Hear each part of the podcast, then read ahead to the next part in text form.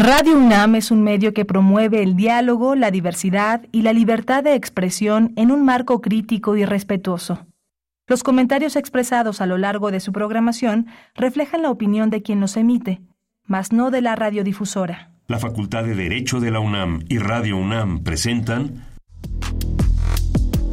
Toda sociedad requiere para su funcionamiento regirse por valores, principios, normas e instituciones. A diario escuchamos, leemos y opinamos sobre temas relacionados con la legalidad. Pero, ¿verdaderamente conocemos nuestros derechos y obligaciones? Tu participación es indispensable. Acompáñanos. Derecho a debate. En la cultura de la legalidad participamos todos. Conduce Diego Guerrero.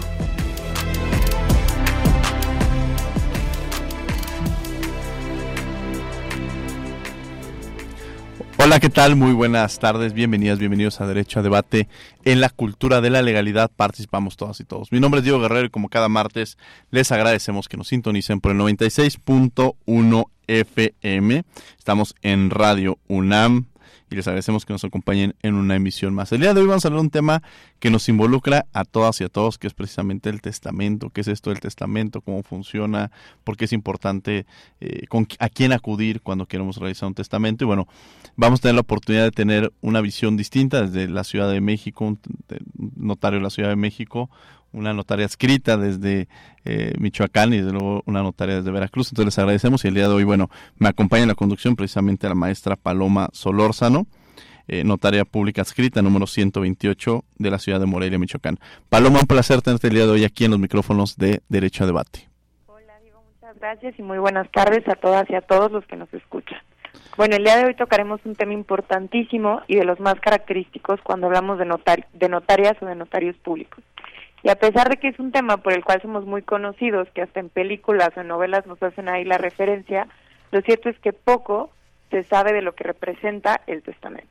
Iniciamos este mes de septiembre hablando del testamento, ya que desde el año del 2003 se estableció que septiembre sería el mes del testamento en una campaña iniciada por la Secretaría de Gobernación y el Colegio Nacional del Notariado Mexicano, cuyo objetivo fue y es el de contribuir a la cultura de prevención, así como fomentar la importancia de actuar responsablemente para no heredar problemas.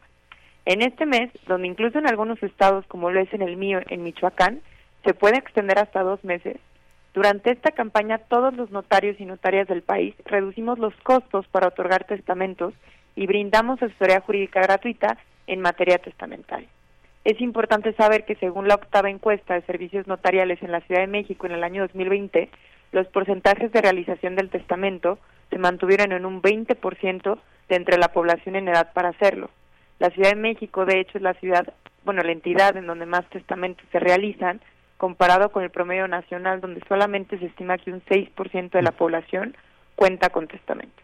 A pesar de que el testamento da certidumbre y seguridad sobre el patrimonio familiar y nos puede ahorrar muchísimos problemas, desafortunadamente en nuestro país la cultura testamentaria es muy poca. Por lo cual es que me emociona mucho iniciar este mes con este programa, donde justamente hablaremos de qué es el testamento y por qué lo debemos de hacer. Muchas gracias, Paloma, y bueno, vamos a presentar a nuestros invitados. El día de hoy nos acompaña la doctora Sandra Laura Macías Reyes, quien es notaria adscrita a la Notaría 29, Banderilla, Veracruz, catedrática de la Facultad de Derecho en las materias de Derecho Notarial y Registral, así como Sociología General y Jurídica. Doctora Sandra Laura Macías, un placer tener el día de hoy aquí en los micrófonos de Radio UNAM en Derecho a Debate. Hola, ¿qué tal, Diego? ¿Qué tal? Muchísimas gracias por la invitación. Antes que nada, bueno, pues un agradecimiento y también quisiera saludar, por supuesto, a la maestra Paloma Solórzano. Paloma, mucho gusto. Y bueno, entiendo también por ahí va a estar con nosotros el maestro Guillermo Escamilla. Entonces, saludo a todos y, bueno, pues muy agradecida por esta invitación y a tus órdenes, Diego. Muchas gracias a la doctora Sandra Macías y precisamente nos acompaña el maestro Guillermo Escamilla, quien es notario público adscrito de la notaría número 243 de la Ciudad de México y decano del Colegio Nacional de Notariado Mexicano. Querido maestro Guillermo Escamilla, además catedrático en la Facultad de Derecho, bienvenido aquí a los micrófonos de Derecho a Debate. Muchas gracias.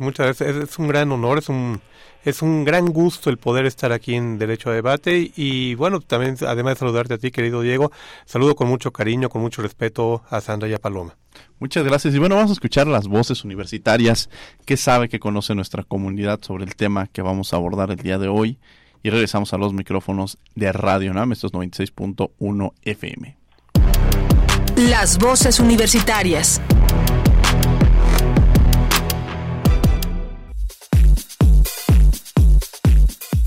¿Has fomentado entre tus familiares que realicen su testamento?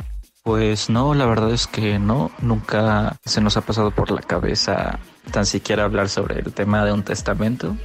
Entonces, no, pero sería interesante ponerlo sobre la mesa, ¿no? Para ver a qué acuerdos o a qué tipos de acuerdos se llegarían, ¿no? En la familia. Sí, he promovido la elaboración de un testamento de manera familiar. Obviamente, pues debido a que por experiencias personales es más fácil como dejar las cosas pues ya en su lugar, porque pues, nunca sabes cómo pueda pasar. Sí, he promovido el trámite para realizar testamento, sí lo he hecho. Lo he hecho entre familiares y amigos con resultados pobres porque temen como una especie de mala suerte a partir de ello y porque no es gratis. En lo personal sí he preguntado, sí he comentado acerca de la idea de hacer testamentos. Entonces, aún así creo que no está muy arraigado en la sociedad como... el hablar abiertamente del tema, o sea, al final de cuentas tiene que ver con la muerte, pero pues aún así creo que es importante hacerlo y necesario. Sí he promovido que mis familiares hagan su testamento, sobre todo mis abuelos, que son pues personas mayores al fin y al cabo, y pues más que nada aconsejarlos para que pues ellos vayan decidiendo o arreglando con quién van a dejar sus bienes, ya sean materiales como propiedades, etcétera, que quieran pues compartir con su herencia, se podría decir, con su familia. Así que la respuesta sería sí. La verdad es que nunca hablamos de testamentos ni nada, pero ¿qué me va a dejar mi familia? Síguenos en Instagram, Facebook y Twitter como Derecho a Debate.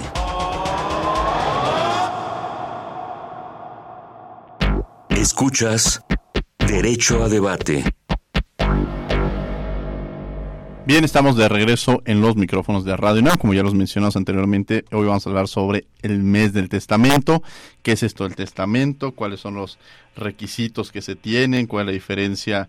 ¿Cuánto tiempo se debe tardar el notario en hacer un testamento, entregarlo? En fin, tenemos muchas preguntas referente al tema que vamos a abordar el día de hoy. Y precisamente me gustaría iniciar con ese tema. ¿Qué es esto del testamento, maestro Guillermo Escamilla? ¿Cuál es su función? Bueno, voy a empezar diciendo qué no es el testamento, un poco escuchando lo que nos acaban de compartir las voces de la universidad. El testamento no es una sentencia de muerte, es un hecho que todos vamos a faltar, que todos vamos a fallecer, y también es un hecho que nadie de nosotros, afortunadamente, sabemos la fecha de nuestra acta de defunción. Está científicamente comprobado que el otorgar un testamento no te implica inmediatamente la muerte. Y yo voy a hablar en nombre propio. Yo tengo mi testamento y tengo el gusto de estar el día de hoy contigo. Mi papá otorgó 7 testamentos, ¿no? Fue ajustando sus decisiones a lo largo de su vida y pasaron varios años para que falleciera después de otorgar su último testamento. Ahora, ¿qué es el testamento? El testamento es una decisión que nosotros tomamos en relación a nuestros bienes y a nuestras personas. Pero esa decisión que tomamos ahorita se va a ejecutar hasta el momento del fallecimiento. Legalmente, ¿qué es? El testamento es un acto personalísimo, solamente nosotros lo podemos otorgar, nadie más, no se puede otorgar por un poder. Es un acto revocable, podemos modificarlo, revocarlo cuando nosotros querramos, solo hay que hacerlo de la misma manera en la que se otorgó, y es un acto libre. Nadie puede estar presionado para otorgar su testamento y está en plena decisión de nosotros el otorgarlo o no. Con una cuestión adicional, y fueron datos que comentó ahorita Paloma. Uh-huh. Si el 6% de las personas en edad para otorgar testamento, que es de 16 años en promedio a nivel nacional, no han solamente el 6% ha otorgado su testamento, estamos con esa cifra pensando que puede haber un 94% de intestados a nivel nacional. Y si no sabemos qué es un testamento, sí sabemos qué es un intestado y todas las consecuencias de eso, ¿no? Claro, y además generalmente cuando uno imagina o piensa esta figura del testamento, como tú lo mencionas, pareciera que ya si hago mi testamento ahorita me voy a morir mañana, ¿no? Uno parece, y la realidad es que efectivamente no hay nada que nos pueda acreditar en cuánto tiempo vamos a vivir, nadie tiene comprada la vida. También nos acompaña Sandra, la doctora Sandra Macías. Doctora, ahorita quien está escuchando, de pronto imaginarán, bueno, solamente 6% ha realizado este testamento. Yo en este momento quiero llevar o quiero ejecutar o realizar mi testamento.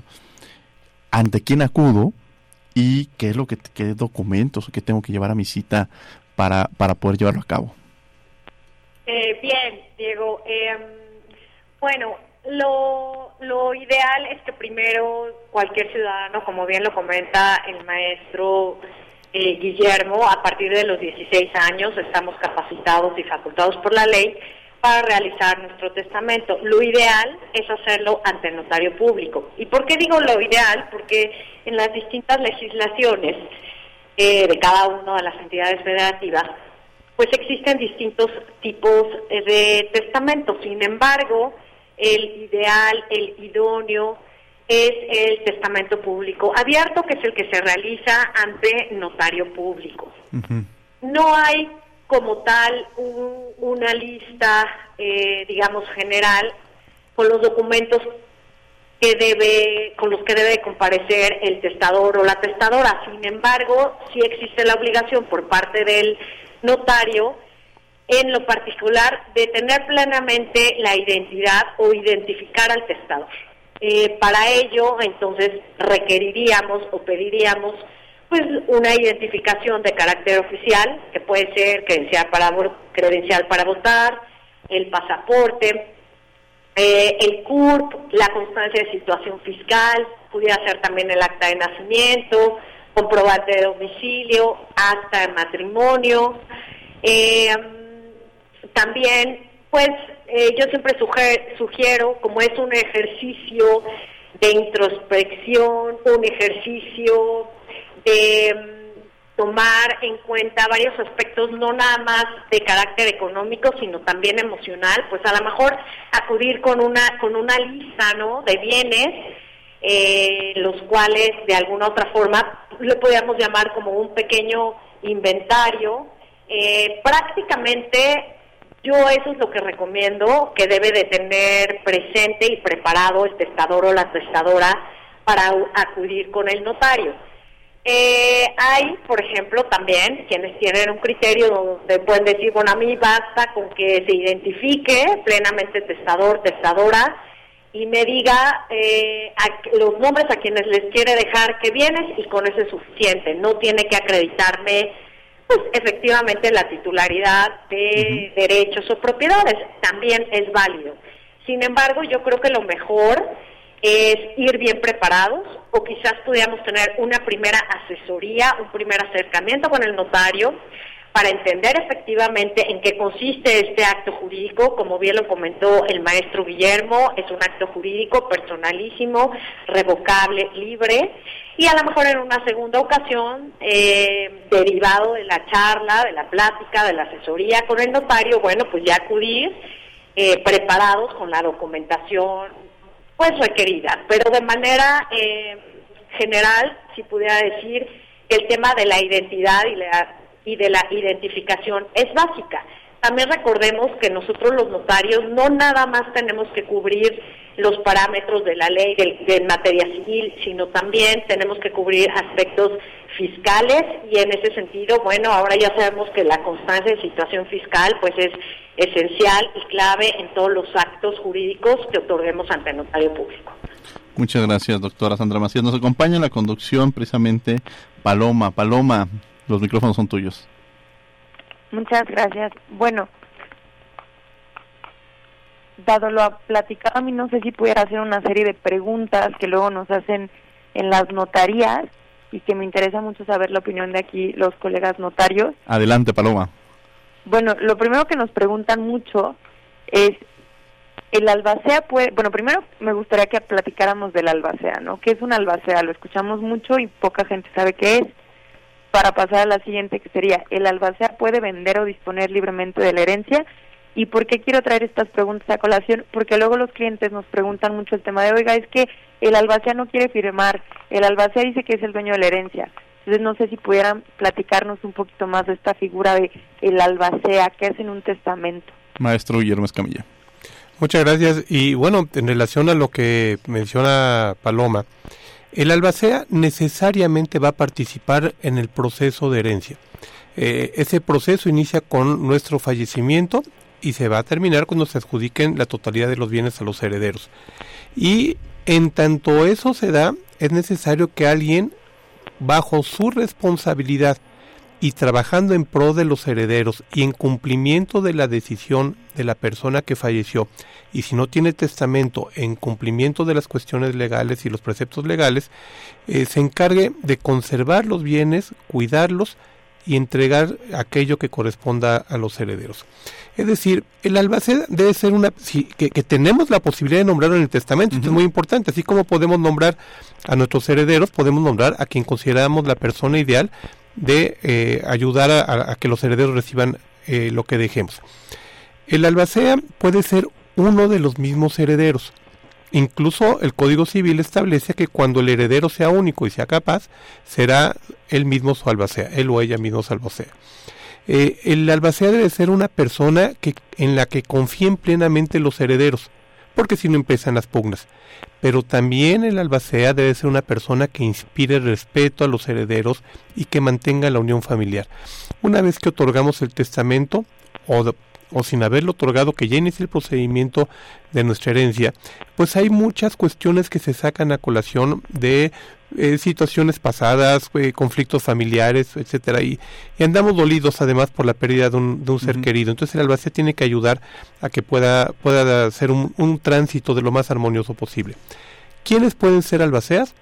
Cualquier persona mayor de edad y que no se encuentre en alguno de los supuestos o impedimentos que establece el Código Civil, que básicamente se refiere a que no pueda actuar diligentemente, que haya sido ya condenado por algún delito en contra de la propiedad, cosas por el estilo. ¿Es necesario que haya albacea? Sí. Si no lo nombramos nosotros en nuestro testamento, los herederos lo van a poder nombrar.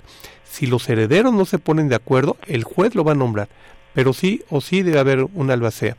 Y el albacea, como mencioné, se va a encargar de determinar junto con los herederos cuáles son los bienes que van a ser objeto de adjudicación o que van a ayudar a pagar las deudas que se hayan dejado, y en su oportunidad podrá incluso cobrar una cantidad por haber administrado debidamente los recursos de la herencia. Muchas gracias, maestro Guillermo Escamilla. Yo le preguntaría a la doctora Sandra Macías si algo quisiera añadir. Y otra cosa, en referencia a la introducción que hacía Paloma Solórzano, referente a que solamente el 6% de la población ha llevado a cabo un testamento. Pero, ¿qué pasaría si yo no hago mi testamento y tengo unos bienes? ¿Quiénes se lo quedan? ¿No? Frente a ese escenario de ese 94%, ¿qué pasa con sus bienes? Doctora Sandra Macías. Gracias, muchas gracias por la palabra, doctor Diego. Bueno, primero a mí, antes que nada, me gustaría un poco poner el concepto de qué es el albacea, y efectivamente, como se comentó, aunando un poco, bueno, es aquella persona designada por el testador que se encargará de administrar los bienes del mismo, es decir, del testador o la testadora, desde el fallecimiento hasta el momento, y entregarlos a sus herederos o legatarios. Como parte de las obligaciones del albacea, pues es presentar el testamento, asegurarse de que los bienes de la herencia estén seguros, es decir, que no sufran ninguna pérdida, ninguna transformación. También otra de sus obligaciones es la formación de inventarios, administrar los mismos bienes, rendir cuentas de la administración de toda la sucesión, de la masa hereditaria, y pues por supuesto que el pago de las deudas mortuarias y las que deriven. Ahora bien, también es importante saber que existen pues varios tipos de albacea. De manera personal, cuando acuden aquí a la oficina, a la notaría, a otorgar el testamento a las personas, a mí sí me gusta tener como ser un poco previsora y me gusta poner también una cláusula de un albacea sustituto.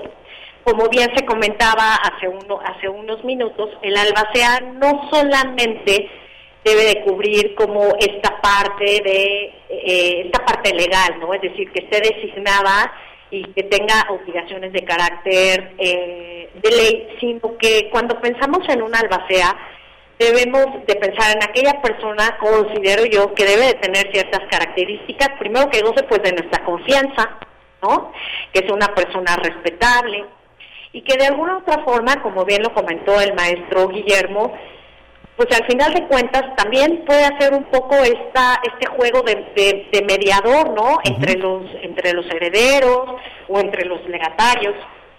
Entonces, bueno, pues sí hay que hacer como un ejercicio de introspección a quién vamos a designar nosotros como nuestra albacea. En ese sentido, podemos designar un primer albacea, un albacea principal, también podemos designar un albacea sustituto, uh-huh. y también existen ahí otros dos tipos, al menos en la legislación veracruzana, tenemos la figura del albacea simultáneo, del albacea sucesivo. Para mí es importante, digo para mí, porque no todos los notarios, hacen reflexión en esta figura del albacea sustituto, porque yo considero que en la manera en que vaya mejor armado un testamento, ponemos uno principal y uno sustituto, pues de alguna otra forma ponemos una garantía en que se cumpla la voluntad del testador. He tenido experiencias en los que efectivamente el ser albacea implica una gran responsabilidad y muchas veces las personas pues o no quieren o no se sienten con la capacidad de aceptar esa carga, esa responsabilidad por parte del testador o de la testadora. Entonces creo que sí es muy importante conocer y saber cuáles son las obligaciones, las responsabilidades de la albacea y en ese sentido como testador, como testadora, prever a una persona secundaria sustituta. En cuanto a tu segunda pregunta, Diego, en el sentido de que qué pasa si tengo un testamento y tengo bienes, o más bien qué pasa si tengo bienes y no tengo un testamento, ¿no? Fallezco, ¿quién los hereda, quién se los queda? Bueno, pues es importante saber, obvio, lo ideal, lo idóneo, es que todos las personas mayores de 16 años otorguemos nuestros testamentos, más sin embargo, en el dado caso de que no se llegue a realizar, pues es importante que sepan que la legislación en materia civil prevé esos casos y cómo lo prevé, pues simplemente se establece, al menos de acuerdo al artículo, la legislación de acá del Estado de Veracruz, más o menos a partir del artículo 1535 del Código Civil, pues establece quiénes son aquellas personas que tienen derecho a heredar los bienes sin que se haya dado un testamento, ¿no? Y esto, pues, de manera general, pues, son los descendientes, el cónyuge, ascendientes, parientes colaterales hasta en cuarto grado, y, bueno, pues, simplemente la ley sí establece quiénes tienen mejor derecho a heredar en el dado caso de que la persona no haya realizado testamento. Muchas gracias, Paloma Solórzano, que nos acompaña el día de hoy en la conducción. Adelante, Paloma. Bueno, yo quisiera contribuir con más preguntas que estoy segura que todas las personas que nos escuchan tienen en relación a los testamentos. ¿Se puede modificar el testamento? ¿Qué pasa si sí otorgo testamento? ¿Qué pasa si dejo a mis dos hijos, pero resulta que tengo un tercero y no lo metí en el testamento? ¿Qué pasa con mis bienes al momento de hacer el testamento? ¿Los puedo vender o ya no los puedo tocar? Y no sé cuántos testamentos se pueden hacer en la vida. Interesantes preguntas, Paloma Solórzano. Guillermo Escamilla, adelante. Bueno, todas son interesantes, como mencionas, y bueno, voy a tomar algunas nada más. ¿Qué pasa con nuestros bienes? Una vez que otorgamos nuestro testamento, al ser el propio testamento un acto revocable, uh-huh. no implica que perdamos la disposición de nuestros bienes. Dicho con palabras un poco más sencillas, si el día de hoy otorgo mi testamento y establezco que la casa en la cual vivimos en familia sea para mi esposa, no por eso quiere decir que perdí la propiedad de mi casa. Uh-huh. Si revoco mi testamento y resulta que decido que esa casa sea para mi hija o para mi hijo, entonces, como yo sigo siendo el propietario, yo puedo tomar todo tipo de decisiones. E incluso agregaría, puedo establecer bienes que no necesariamente sean de mi propiedad al momento del otorgar el testamento. Uh-huh. ¿Por qué? Porque vamos caminando en la vida. Yo otorgué un testamento hace como 10 años. Ahorita las circunstancias no han cambiado y he tenido oportunidad de adquirir otro bien y tuve que vender un bien para adquirir este. Bueno, mi patrimonio, como es algo natural, va cambiando, uh-huh, se va modificando, a veces tengo más, a veces tengo menos, y mi testamento es algo que es elástico. No quiere decir que si no menciono algo explícitamente en el testamento, no está incluido en mi herencia.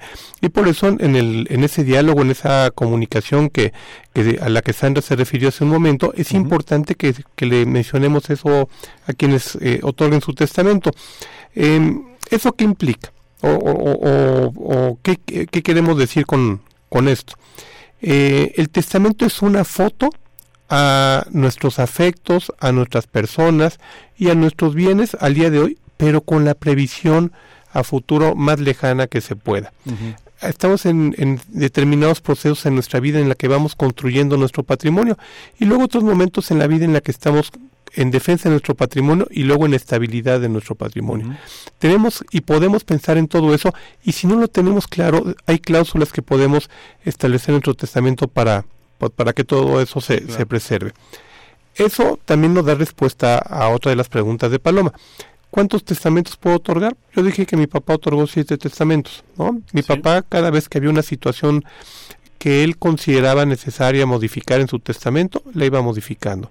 Por cuestiones personales, por cuestiones familiares, por cuestiones patrimoniales, por su situación particular de salud. O sea, mi papá no otorgaba testamento porque fuera un deporte, ¿no? Ahí lo tengo que decir. Mi papá tenía distintos problemas de salud, y en cada momento en que iba a entrar a una cirugía, hacía una evaluación de sus circunstancias y modificaba o no su testamento, considerando todo ello. Podemos todos los días otorgar un testamento distinto, porque incluso tenemos que señalar la hora en la que se firma un testamento. De tal manera que el día de hoy a las 5 de la tarde se otorga un testamento ante mí en la Ciudad de México, y la o el testador salen de la oficina y van cambiando de opinión, y bueno, yo voy para Veracruz, voy a Jalapa, a Banderilla, y voy a buscar a la doctora Sandra y lo voy a otorgar ante ella mañana a las 9 de la mañana. Y sale de estar con la doctora Sandra y por alguna circunstancia va a Morelia a comprar unos dulces o al Festival de Cine. Allá puede ir con Paloma a otorgar también su testamento. Me fui al extremo. Uh-huh. Una persona que otorga su testamento y que lo va cambiando día tras día, quizá no tiene tan clara su voluntad. Pero esto es para señalar y con toda claridad decirlo, podemos otorgar tantos testamentos como, uh-huh, consideramos convenientes. Interesante, sobre todo estas reflexiones que se nos hacen. Ahora, yo hace poco, incluso hay documentos que para uno son muy importantísimos, no piensa uno que no los va a perder de ninguna manera. Yo hace unas semanas había perdido la visa de mi hijo y bueno, sentía que el mundo se me caía encima, pero pensemos que resulta que yo tengo guardado el testamento, como lo hacían las abuelitas, abajo de la cama. Pasó el tiempo y de pronto este testamento, pues... No lo encuentro, o quizá alguien hubo una extracción del mismo. ¿Qué pasa si si pierdo este testamento? ¿Qué tendría que hacer, doctora Sandra Macías, frente a esta situación? Doctor Diego, a ver, me gustaría como poner dos situaciones, ¿no? Uh-huh. La primera es que a lo mejor, por decirlo, mi abuelita otorgo testamento, yo sé que soy la heredera, fallece, pero pues efectivamente no lo encuentro. Uh-huh. Yo estoy segura de que pues hizo su testamento y a mí me dejó como heredera, o no me dejó como heredera, pero yo sé que mi abuela hizo su testamento. Sí tengo ciertos datos, a lo mejor sí sé en qué notaría lo realizó, y puedo yo acreditar de alguna otra forma que yo soy o la albacea o soy heredera, puedo ver la forma de tener, pues a lo mejor un segundo testimonio, si yo soy la albacea, acreditar con una identificación, ya obviamente el notario verificará de una manera interna, ¿no? Si efectivamente la identidad o la persona que se está identificando como albacea es esa persona que en un momento dado el testador o la testadora designó como albacea o como heredera, puede en un momento dado sí otorgarle pues a lo mejor una copia certificada, es decir, tendría que acreditar su interés, tendría que acreditar que es una parte interesada de ese acto jurídico. O bien, también es importante saber, conocer, que nosotros los notarios tenemos la obligación de registrar o de dar de alta cada testamento que es otorgado bajo nuestra fe a través de un sistema electrónico, uh-huh, ¿no? Que es que se registran todos los testamentos en el Archivo General de Notarías. Es un registro, un sistema a nivel nacional, y entonces cuando se pretende abrir la sucesión, ya sea testamentaria o intestamentaria, tanto los notarios como los jueces, dependiendo dónde se abra el proceso de sucesión, tenemos la obligación de hacer una búsqueda a nivel nacional dentro de este sistema, que, digamos, almacena es una base de datos a nivel nacional de todos los testamentos otorgados bajo la fe de los notarios. Uh-huh. En automático, si el notario realizó este registro en el sistema, y así debe de ser, pues sale a la luz si se hizo o no un testamento y bajo en qué fecha, con qué datos, con qué notario, en qué estado o en qué demarcación, y entonces acreditar, como reitero, acreditar el interés personal, el interés particular, y acudir a esa notaría, para que se nos expida, uh-huh, ya sea una copia certificada o un segundo testimonio, o en el dado caso de que se abriera la sucesión ante un juez, pues el juez, sin lugar a dudas, también podrá solicitar un tanto de ese testamento, pues para acreditar la existencia del mismo, ¿no? O sea, sí hay, uh-huh, forma de recuperar, y hay todo un proceso. Maestro Guillermo Escamilla, adelante. Nada, me gustaría agregar, digo, lo que comenta la notaria Sandra, desde luego así es, y solamente para efectos de claridad de tomar el auditorio que nos está escuchando, cuando damos ese aviso o registro ante el Registro Nacional de Aviso de Testamento, no decimos quiénes son los herederos, no decimos de qué son herederos. Esa información solamente por secreto profesional la sabe la o el notario ante quien se otorga. Uh-huh. Y lo que sí señalamos en el aviso es que una persona determinada, en una escritura determinada, otorga un testamento, pero no ponemos más datos. Y además ese registro al que se refería la doctora Sandra es un sistema que es ultra seguro.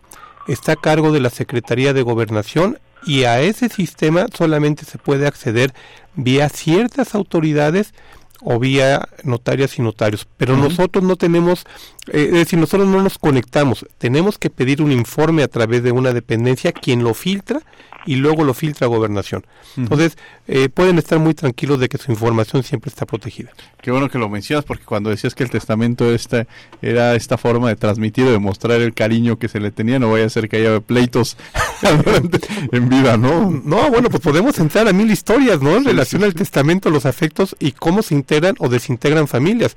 Y te robo un minutito en esta intervención más. La hoy secretaria de Seguridad Ciudadana, Rosicela Rodríguez, ella fue titular del Instituto para los Adultos Mayores en la Ciudad de México. Ella decía que una forma de violencia en contra de los adultos mayores se terminaba cuando decían que habían otorgado su testamento. Aquella abuelita, aquel abuelito que nos daba oportunidad de vivir en su casa y que poco a poco íbamos relegando en las habitaciones, en el cuidado, en el cariño, cuando ya nadie le hacía caso, decía en una comida, bueno, yo les quiero informar que acabo de otorgar mi testamento. En ese momento, abuelita, ¿cómo estás? Se retomaba el cariño, aunque no lo hubiera otorgado. Uh-huh. Era un arma de afecto que también ayudaba para que las personas se acercaran con mayor cariño. Por interés, pero con mayor afecto, por lo menos. Qué triste realidad, pero pues habla también de eso. Yo creo que hasta podrían escribir nuestros tres invitados el día de hoy un libro de todas las historias que hay en torno a los testamentos, o libros, incluso películas podrían salir de la figura del testamento y todo lo que lleva en sí.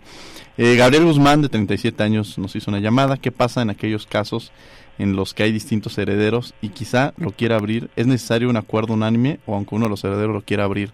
Notario Guillermo Escamilla. No, realmente hace un momento Sandra mencionó cuáles eran las obligaciones del albacea. El albacea tiene la obligación de presentar el testamento. Vamos a pensar que el albacea no lo sepa o no lo tenga. Bueno, cualquiera de los herederos puede acudir ante el o el notario de su elección, y si hay como un acuerdo entre los presuntos herederos, se puede tramitar la herencia ante notario. Que esa apertura es eso de que pensamos que alguien, porque tiene el papel, tiene el derecho. En el caso del testamento no aplica. Uh-huh. También Sandra ya lo mencionó, hay procesos para obtener copias de los testamentos que sean otorgados. ¿A quién correspondería eso? Bueno, a cualquiera. El primero que decida, voy a ir con la o el notario con tal notario, se inicia el trámite sucesorio, se verifica que efectivamente es el último testamento otorgado, y entonces se da una cita para que las personas que están llamados en ese testamento, como herederos, como legatarios, que son beneficiarios a título particular de un bien, y los albaceas acudan a manifestar si aceptan o no lo que les ha dejado o les ha instruido el testador. Aquí tenemos me imagino un poco lo que platicaba la doctora Sandra, que es cuando dicen, mi abuelita, yo soy la consentida, entonces seguramente me va a dejar todos los bienes, o el cariño me lo ha mostrado, ya me dijo que me ha dejado esta casa o este cuadro, en fin, ¿no? Aquellas condiciones. Y de pronto llega alguien que es ajeno a la familia, ¿no? Pensemos quizá alguien que se dedicó, procuró a la abuelita en un momento determinado. ¿Puedo dejar mis bienes a alguien que no sea un familiar? Es decir, ¿puedo dejárselo a algún conocido, a alguna amiga, alguien que incluso se encargó de mis cuidados? ¿O exclusivamente en estas historias son solamente para los familiares? Doctora Sandra Macías. Sí, gracias, Diego. A ver, en particular a esta pregunta, la respuesta es sí. Yo puedo dejar mis bienes, cualquier persona puede dejar sus bienes a quien quiera. Que tengo 3 hijos, no forzosamente o no necesariamente les tengo que dejar herencia a mis hijos. Uh-huh.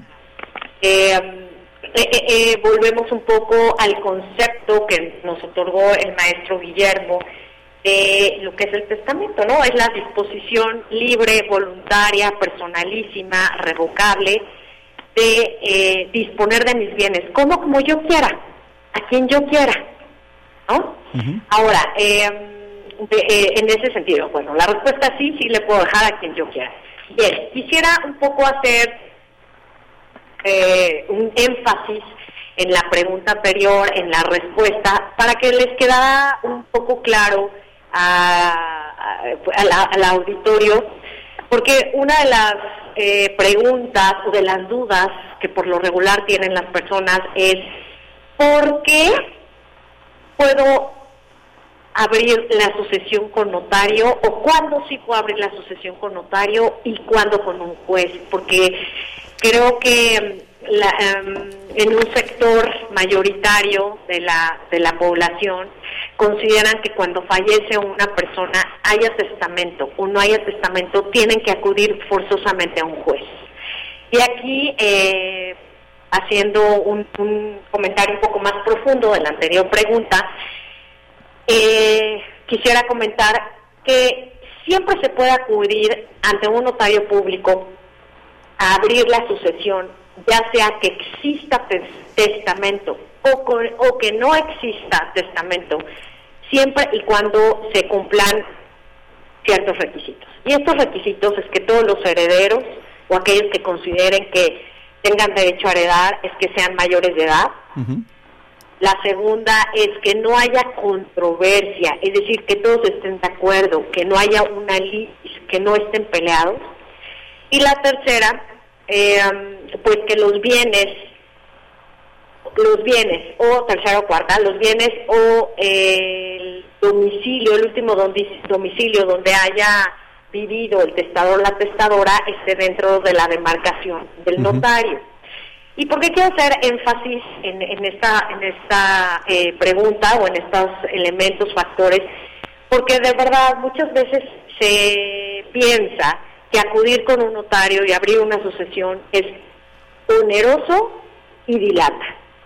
Uh-huh. De manera particular, de verdad, yo sí exhorto a que la gente se acerque al notariado mexicano. Los procesos de sucesión que se llevan a cabo ante nuestra fe realmente son muy, muy cortos en tiempo, en comparación a los que se llevan en un juzgado, por supuesto, y también en cuanto al costo, por decirlo así, en absoluto es como lo piensa la gente. Realmente creo que eso es algo que nosotros, y me gustaría, Diego, aquí ya aprovechando, a lo mejor hacer como un segundo programa de, bueno, que ya hice el testamento y ahora qué hago, ¿no? Claro. ¿Qué es una sucesión y por qué sí y si no hice qué hago? O sea, el tema de las sucesiones ante notario realmente creo que vale la pena mostrarlo al público, porque es muy expedito y en absoluto es honesto. Justamente es una de las preguntas que nos hacen Francisco López, de 40 años, cómo funciona la promoción para el testamento, del mes para testamentos, de promoción para testamento, en este mes de septiembre, y cuánto cuesta hacer un testamento, si es caro. Ya empezaron un poco, afortunadamente, ya quitarnos estos miedos que pudiera generar, primero, en el ejercicio de hacer el testamento.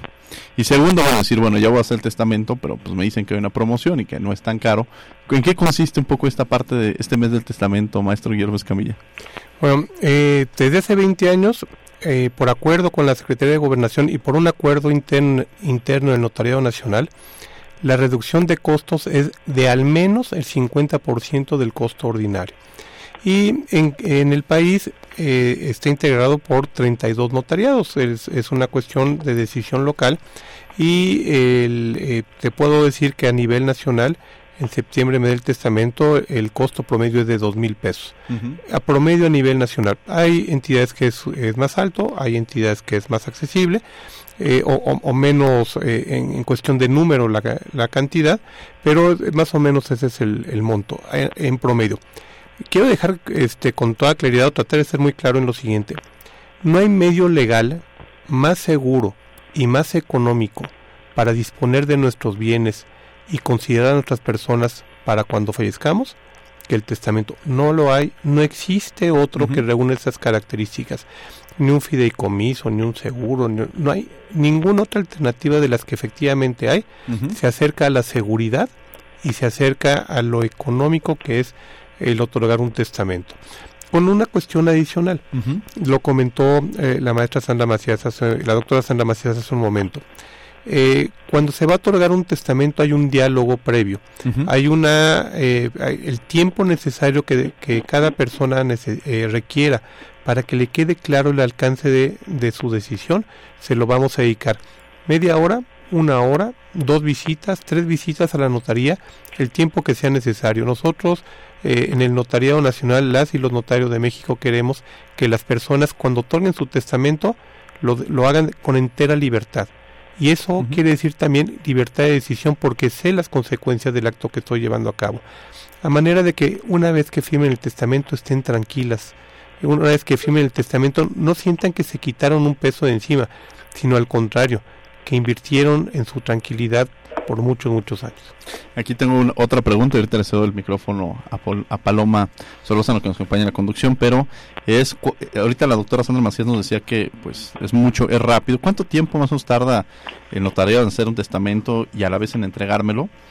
Y otro tema adicional, ahorita ya decían que uno puede hacer este documento, pero resulta que yo tengo que llevar algunos testigos, o puedo hacerlo sin que nadie se entere, porque resulta que a la hora de que pues ahora tengo que llevar a los testigos, pues ellos se enteraron, pues a quién le voy a dejar mis bienes, ¿no, doctora Sandra Macías? Sí, claro. Por supuesto que, a ver, mira, lo recomendable, lo normal, o por disposición de ley, realmente es que los notarios son los testigos son una excepción al testamento, ¿no? O sea, no es una obligación. Sin embargo, la ley prevé la asistencia, la concurrencia de dos testigos en determinados casos, como es, por ejemplo, cuando el testador no sabe leer o escribir, cuando a lo mejor tiene algún problema de que no pueda entender perfectamente el idioma. Entonces, la ley sí prevé que en esos casos es por obligación llevar o comparecer con dos testigos. Uh-huh. Pero, de manera general, el testamento, como inició el maestro Guillermo, es un acto personalísimo. Y esta palabra personalísimo es que solamente yo lo puedo otorgar. Entonces, uh-huh, ¿cuándo lo puedo o cuándo debe de ser otorgado con testigos? Cuando yo no sé leer, escribir, no entiendo bien el idioma, quizás a lo mejor por un accidente, no pueda firmarlo, ¿no? Entonces tengo que comparecer en apoyo con dos personas, pues para que o firmen en mi nombre, o me lo den a entender, o lo lean, o me expliquen. Y también puede ser, ¿por qué no? A lo mejor no se da ninguna de estas circunstancias, pero hay alguna persona que diga, bueno, ok, yo sí sé leer, yo sí sé escribir, yo puedo poner mis huellas, todo perfecto, pero yo quiero, por la circunstancia de mi familia, por los problemas emocionales que hay, yo sí quiero comparecer con dos testigos. ¿Puedo? Pues la respuesta es sí, por supuesto, ¿no? Pero es algo excepcional, no es una norma general. Entonces, prácticamente, eso sería la respuesta a una de las preguntas que hiciste. Y la segunda, ¿cuánto tiempo tardamos los notarios? Si bien entendí en hacer un testamento y entregarlo. Bueno, yo creo que también aquí no hay como un tiempo establecido, creo que depende mucho de la carga de trabajo también, pero bueno, a ver, en hacerlo, si como bien comenta el maestro Guillermo, pueden asistir 1, 2, 3 veces hasta que les quede claro, se otorga, por decirlo, en una tercera o en una cuarta cita, se hace en ese mismo momento el acta, el instrumento público. Y yo creo que no estaremos, o sea, ya exagerado, de verdad, creo que, no sé, de 15 a un mes, de 15 días, por decirlo así, ya exagerado, podemos estar entregando el testimonio o el instrumento a la persona. Perfecto, muchas gracias, doctora Sandra Macías. Paloma Solórzano, que nos acompaña el día de hoy en la conducción. Adelante, Paloma. Bueno, yo solo tengo una última pregunta. ¿Qué pasa si no pongo a mi esposo o a mi pareja de hecho en el testamento? Maestro Guillermo Escamilla, brevemente. Bueno, la verdad es que no se va a enterar, ¿no? Si no ponemos a la persona con quien tenemos una relación afectiva, pues es muy nuestra decisión. Cabe mencionar algo. Si bien es cierto, existe una plena libertad para determinar a las personas a quienes nosotros señalamos como herederos, como legatarios o como albaceas. También la ley establece una cuestión muy importante, que es la obligación de ministrar alimentos. Los alimentos son no solamente la comida, implica casa, vestido, sustento y ayuda para una cuestión de educación. ¿A quiénes? A nuestros hijos menores de 18 años, niños, niñas y adolescentes, o aquellas personas que tengan una situación particular y la cual nos debemos de hacer cargo.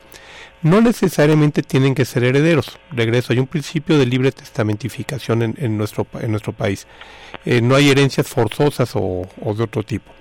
Lo único que establece la ley es, si en vida tienes obligación de administrarle alimentos y falleces antes de que esa obligación concluya, parte de tu patrimonio se va a destinar a que se sigan administrando esos alimentos. ¿Cuánto? ¿Es un heredero? No, es simplemente... con cargo a la masa hereditaria se va a proveer lo necesario para que se puedan continuar dando alimentos. Y hay una característica especial en los alimentos. Deben de ser proporcionales, es decir, proporcionar a la persona que los necesita y a la persona que las otorga, y no necesariamente son a cargo de una sola persona, solo del papá o solo del mamá, uh-huh. De mamá. Ahí la ley señala quiénes están obligados a administrarlo. En respuesta clara, bueno, vamos a pensar que una persona, ¿no? Uh-huh. Por no decir quién ni asumir nada, ¿no? Que cierta persona tiene a su esposa, pero tiene cercanía con alguien más, afecto por alguien más, o es más, realmente no quiere a su esposa. Y yo exageraría, la odia, ¿no? O sea, odia a mi esposa, ¿por qué la voy a dejar como heredera? No tengo ninguna obligación de dejarla como heredera. Si hay una situación de convivencia por muchas circunstancias, pero que no representa efectivamente una cuestión de amor, una cuestión de cariño, una cuestión de reciprocidad, pues déjeselo a quien guste. Bueno, vamos a tener que ir a un corte, vamos a Descubriendo tus derechos y regresamos a la última y nos vamos. Descubriendo tus derechos.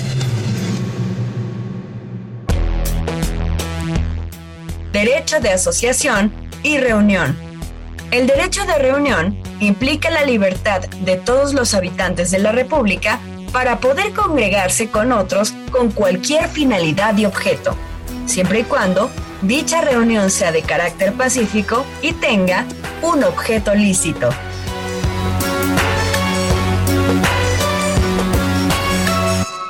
Escuchas Derecho a Debate.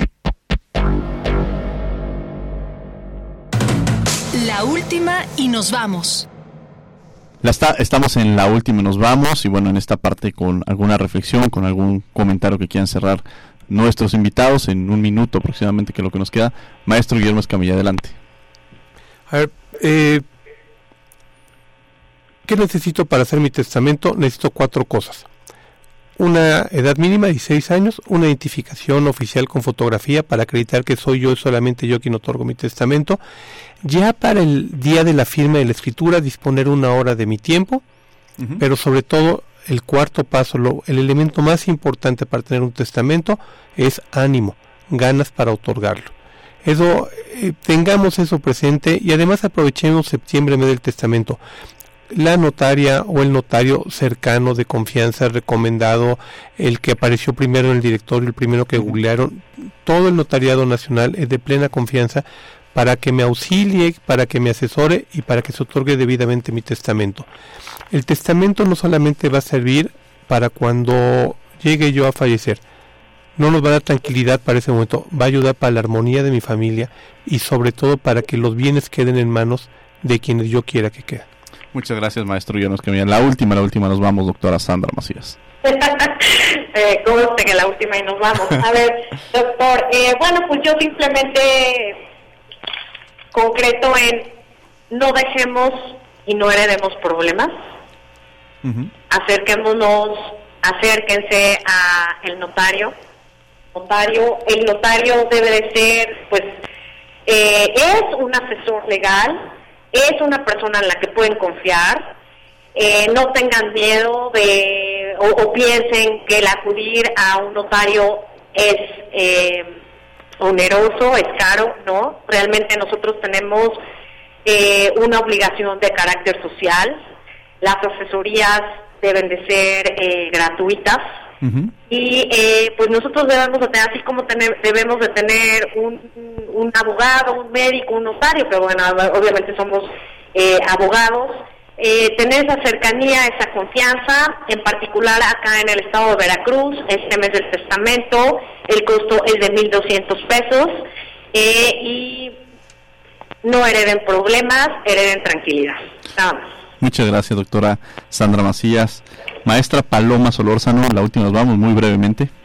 Pero yo concluyo diciendo que el testamento es el acto más solemne que hacemos las y los notarios, y debería de hacerse más. Les prometo que no trae malas vibras, malas situaciones, no decreta situaciones malas. Nuestra función como notarios y notarias es dar certeza y seguridad jurídica, por lo cual yo les invito a que acudan a su notario, notaria de confianza, al más cercano que tengan, que pregunten, que se informen, y que, como dijo la doctora, no heredes problemas, mejora tu testamento.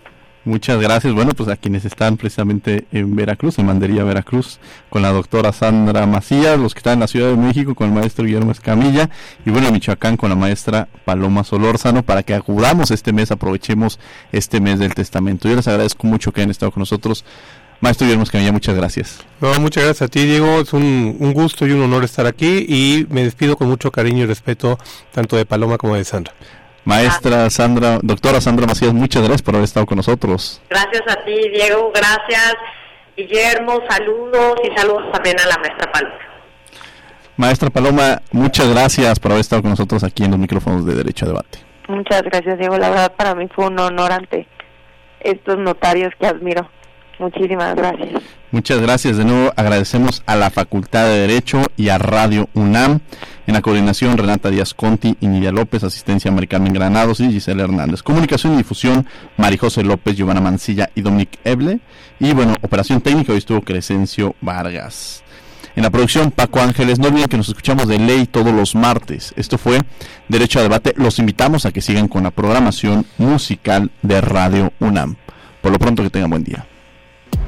Por hoy concluye la discusión, pero no se pierdan el próximo tema en Derecho a Debate. En la cultura de la legalidad participamos todos.